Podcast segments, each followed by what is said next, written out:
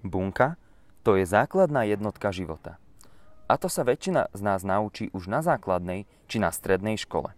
V skutku doposiaľ nepoznáme žiadnu formu života, ktorá by sa neskladala z jednej či viacerých buniek. Samozrejme, ak vynecháme tých najextrémnejších Instagramových influencerov, ktorých život prebieha prostredníctvom zdieľania fotiek na Instagrame. Ako som rozprával v minulej pravidelnej dávke, Vytvorenie syntetickej bunky je pravdepodobne jedným z najfascinujúcejších a najambicióznejších inžinierských projektov v histórii. Minule sme sa tiež rozprávali najmä o tom, čo je to vlastne život, aké sú jeho znaky a ako by sme mohli definovať niektoré jeho vlastnosti. Na záver som slúbil, že v dnešnej dávke sa pozrieme bližšie na to, ako by sme mohli rozmýšľať o inžinierovaní syntetickej bunky asi už viete, že inžinierovať je moje obľúbené nespisovné slovenské slovo, s využitím top-down prístupu, teda prístupu z hora, z hora nadol, aké úspechy sme pri našom snažení dosiahli, najmä v inštitúte J. Craiga Ventera, a ako teda vznikla najmenšia syntetická bunka. Ešte si prejdime niekoľko povinných oznamov. Na všetky vaše otázky týkajúce sa pravidelnej dávky a diskutovaných tém radi odpovieme prostredníctvom e-mailu, ktorý nám môžete napísať na meno podcastera zavináč pravidelnadavka.sk. Pokiaľ ide o bioinžinierstvo a medicínu, píšte teda na miro zavinač pravidelnadavka.sk. Často však dostávam otázky priamo do správy na Facebooku. Je to OK, ale ak napíšete e-mail, budeme to mať všetko pekne pohromade. Ak na vašu otázku neodpovieme, nezúfajte. Čo skoro plánujeme prvú Q&A pravidelnú dávku, kde budeme všetci traja zodpovedať všelijaké otázky. Okrem toho, pravidelná dávka má už aj svoj Instagram. Ak sledujete náš Facebook, určite ste si všimli krásne obrázky, ktoré vytvára Andrej, treba dať kredit tam, kde patrí, a preto sme si povedali, že sa budeme snažiť pravidelne rozdávať rozumy aj na Instagrame v ľúbivej to grafickej podobe. Takže nás sledujte na zavinač pravidelná dávka. Ako môžete vidieť, pravidelná dávka nezaháľa a snažíme sa posúvať neustále dopredu. Ak máte pocit, že pravidelné dávky majú zmysel a páčia sa vám, dajte nám pozitívne hodnotenie na vašej obľúbenej podcastovej platforme – 5-hviezdičkové hodnotenia vždy potešia, rovnako ako akákoľvek konštruktívna spätná väzba. A ak vám počúvanie nášho podcastu dáva zmysel, prináša unikátne novinky, či poskytuje zaujímavé podnety na rozmýšľanie, neváhajte nás podporiť. Budeme vďační za každý dar, drobný ako baktéria, či masívny ako superkopa galaxií. Všetko potrebné info o tom, ako nás podporiť, nájdete na pravidelnadavka.sk. Vopred ďakujeme Podporu si naozaj vážime. A teraz sa už pustíme do 8. pravidelnej dávky, zamerané na bioinžinierstvo a syntetickú biológiu. O najmenšej bunke, ktorá je umelá, no nie fejková, sa porozprávame už po zvučke.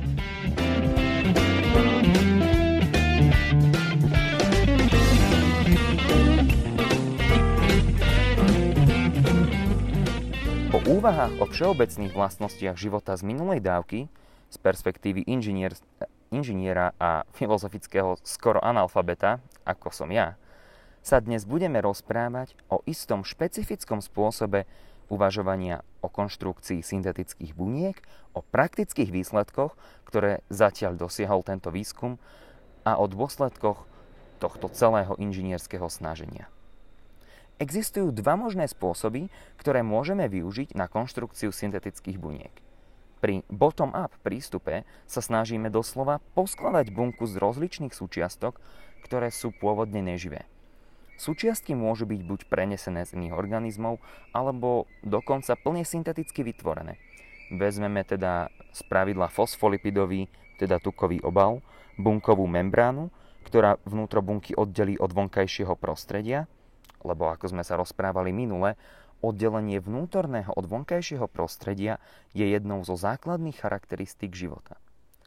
Následne sa do tohto bunkového obalu snažíme vložiť gény, molekuly DNA a RNA a iné chemické látky, ktoré jej umožnia plniť základné bunkové funkcie. Medzi ne Patrí napríklad príjmanie živín z vonkajšieho prostredia a ich spracovávanie na molekuly, ako je ATP, ktoré dokážu poháňať bunkové procesy. Ďalej je to schopnosť udržiavať homeostázu, teda rovnaký stav vnútri bunkovej membrány napriek rôznym vonkajším podmienkam. No a nakoniec je to vlastne aj rozmnožovanie, samoreplikácia vlastnej DNA a výroba všetkých bunkových štruktúr. Samozrejme, všetky tieto procesy sú mimoriadne komplexné a zahrňajú veľké množstvo rôznych chemických zlúčenín, ktoré musia byť naviac vyrábané v tom správnom čase a v tom správnom množstve a v tom správnom poradí. Ak sa vám to zdá byť náročnejšie ako skladať Lego Star Wars, máte úplnú pravdu. Doteraz sme neboli schopní vytvoriť také komplexné syntetické biologické systémy, ktoré by nám umožnili jednoducho nahádzať potrebné súčiastky do bunky a naštartovať ju. Niekoľko úspechov v tomto snažení sme však už dosiahli. O nich sa budeme rozprávať v nejakej ďalšej pravidelnej dávke. Mimochodom, ak vám takto opisovaný proces pripomína dej z románu o Frankensteinovi, tak nie ste ďaleko. Zároveň to však ukazuje jeho absurdnosť. Máme problém poskladať jedinú najmenšiu bunku, nie je to ešte celého človeka, ktorý sa skladá z mnohých biliónov rozmanitých buniek. Namiesto toho skupina vedcov a inžinierov pod vedením J. Craiga Ventera, nobelistu Hamiltona Smitha a Johna Glassa začala uvažovať nad použitím inej metódy. Top-down, alebo z hora nadol. V tomto prípade sa snažíme syntetickú bunku skonštruovať tak, že vezmeme veľmi jednoduchú živú bunku a začneme manipulovať s jej genetickým materiálom či proteínmi, ktoré obsahuje. Keď sme s úpravami spokojní, môžeme celú bunkovú DNA doslova prečítať, odborne sa tomu povie sekvenovať DNA, a následne túto DNA môžeme nanovo vyrobiť umelo, teda syntetizovať DNA, a vložiť do iného bunkového obalu, ktorý bol zbavený svojej pôvodnej genetickej stopy. Pri vhodnej kombinácii a troche šťastia sa takto môže podariť synteticky vytvoriť novú bunku. Je to síce trošku podvádzanie, keďže vlastne do veľkej miery kopírujeme prírodu, no stále je to faktické vytváranie syntetického organizmu, keďže jeho DNA pochádza z obrovského prístroja na miesto z materskej bunky. Celý príbeh sa točí okolo Craiga Ventera, amerického podnikateľa, genetika a biotechnológa, ktorý sa stal slávnym vďaka tomu, že zároveň s Francisom Collinsom ako prvý publikoval sekvenciu celého ľudského genómu, teda celkového súboru génov. A tiež vďaka tomu, že sa mu ako prvému podarilo do bunky vložiť syntetický chromozom. Okrem toho založil množstvo spoločností, medzi nimi Synthetic Genomics, ktorá sa venuje produkcii čistých palív a chemikálií. Pre nás je však zaujímavá najmä jeho nezisková inštitúcia, ktorú veľmi skromne pomenoval ako Inštitút J. Craiga Ventera. Odteraz ho budeme volať JCVI. Tento súkromný inštitút bol založený v roku 2006 a tie najfascinujúcejšie výsledky týkajúce sa spomínanej top-down konštrukcie syntetických buniek prichádzajú práve odtiaľ. Tým z JCVI sa rozhodol na konštrukciu syntetickej bunky vybrať baktérie z rodu mykoplazma. Tieto baktérie sú často parazitujúce, teda záškodnícky sa priživujú na rôznych živých organizmoch. Vďaka bezpečiu a pohodliu poskytovanému hostiteľom sa nemusia veľmi snažiť. To znamená, že nepotrebujú veľa génov, ktoré by kódovali pre zložitejšie funkcie, akými sú napríklad imunitná odpoveď organizmu. Vďaka tomu majú jedny z najmenších genómov a nemajú bunkovú stenu, čo ich robí vynikajúcimi kandidátmi na experimentovanie so syntetickými bunkami. Okrem toho sú baktérie rodu mykoplazma ideálnymi kandidátmi na tzv. minimálny organizmus. Čo to znamená? Ako som spomenul, Baktérie typu mykoplazma majú veľmi malý počet génov. Najmenší organizmus, vyskytujúci sa v prírode, Mycoplasma genitalium, obsahuje len 482 génov. Zdá sa, že tomuto číslu by sa teda mal počiť, blížiť počet tzv. esenciálnych génov, čo sú gény zaistujúce úplne elementárne bunkové funkcie. Ak by sa nám podarilo identifikovať esenciálne gény a ich funkcie, ktoré bunke umožňujú, mimoriadne by to pomohlo nášmu porozumeniu života. Zistili by sme totiž, ktoré procesy sú absolútne základné pre prežitie organizmu. Vďaka tomu by sa nám mohlo otvoriť obrovské množstvo nových možností.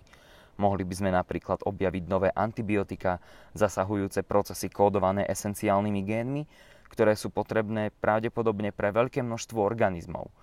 Rovnako by sme snáď mohli objaviť účinné lieky na rakovinu, ktoré by dokázali nádorové bunky zasiahnuť na tých najcitlivejších miestach. Hľadanie esenciálnych génov je teda mimoriadne dôležité a je úzko spojené s konštrukciou syntetických buniek.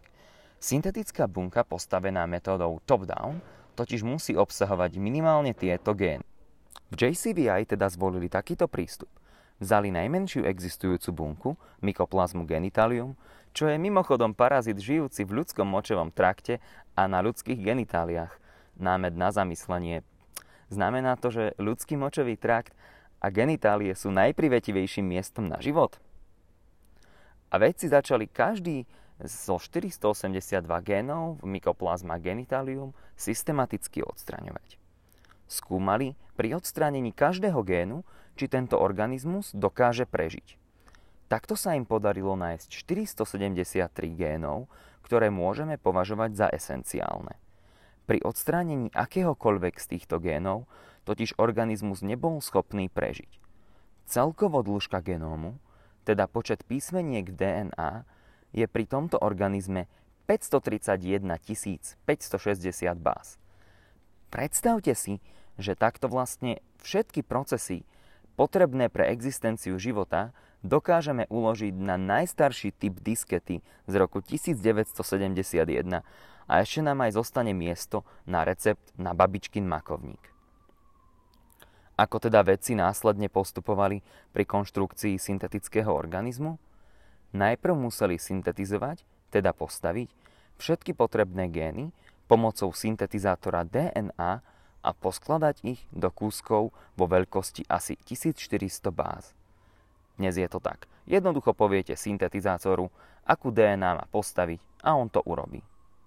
Následne museli skontrolovať všetky gény a opraviť akékoľvek chyby, ktoré sa mohli vyskytnúť. Tieto kusy boli následne poskladané do kaziet vo veľkosti asi 7000 báz, teda písmeniek DNA opäť boli skontrolované a opravené a následne tieto kazety šúpli do kvasiniek, kde sa celý génom pomocou rôznych enzymov spojil do kusov veľkých asi ako jedna osmina celkového genómu. Nakoniec boli tieto kusy DNA pospájané a vložené do bunky druhu Mycoplasma capricolum, ktorá bola predtým zbavená svojej vlastnej DNA. V roku 2016 tak vznikol celý genóm nového najmenšieho existujúceho organizmu, ktorý je syntetický a dostal meno JCVI SYN 3.0. Viem, pomenovať organizmus po svojom inštitúte a vlastne svojim menom môže byť na pováženie, ale čo čakáte od uja, ktorý si dal patentovať celkový genóm predchádzajúceho väčšieho syntetického organizmu Mycoplasma laboratorium, ktorý jeho inštitút postavil? Viete, čo je ale na tom najviac šokujúce a fascinujúce? Že napriek tomu, že poznáme sekvencie všetkých týchto génov, stále nepoznáme funkciu 149 z nich. To znamená, že nami skonštruovaná najmenšia syntetická bunka je stále vlastne čiernou skrinkou, ktorej fungovaniu nerozumieme. Takže máme naozajstný dôvod na pokoru a obrovský kus práce pred sebou. Preto som sa snahe o identifikáciu funkcie minimálnych génov venoval aj ja počas svojej minuloročnej stáže na Stanforde a venujú sa jej teda pred, predovšetkým niektoré z tých najlepších vedeckých tímov po celom svete. Túto tému tlačí dopredu najmä profesor John Glass z JCVI, ktorý je nielen fantastickým odborníkom, ale aj človekom, a s ktorým som o syntetických bunkách mal skvelú možnosť sa porozprávať minulý rok. Celkovo je však práca J. Craiga Ventera a jeho kolegov v skutku úžasná, aj keď, ako vidíte, o stvorení nového života nemôže byť ani reči. Stále totiž len odstraňujeme existujúce súčasti buniek a prípadne kde tu pridávame malé kúsky DNA. Skutočným paradigmatickým prelomom bude až bottom-up konštrukcia syntetickej bunky a o nej sa budeme rozprávať v ďalšej epizóde pravidelnej dávky. A aké sú tri hlavné veci, ktoré by sme si mali z tejto pravidelnej dávky zapamätať?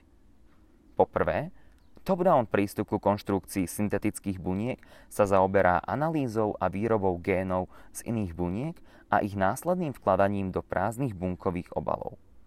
Po druhé, v inštitúte J. Craiga Ventera sa v roku 2016 podarilo vytvoriť najmenší syntetický organizmus. Po tretie, najmenší organizmus obsahuje 473 génov, ktoré sa javia byť esenciálne. Stále však nepoznáme funkcie 149 z nich a porozumenie týmto funkciám by malo nesmierny vedecký význam a medicínsky dopad. Takže toto bola ďalšia pravidelná dávka, tentoraz zameraná na bioinžinierstvo a syntetickú biológiu. Už iba pripomínam, že pravidelnú dávku môžete odoberať v rôznych podcastových aplikáciách ako Apple Podcasts či Spotify. Ak neviete ako na to, kliknite na pravidelnadavka.sk, kde nájdete jednoduchý videonávod.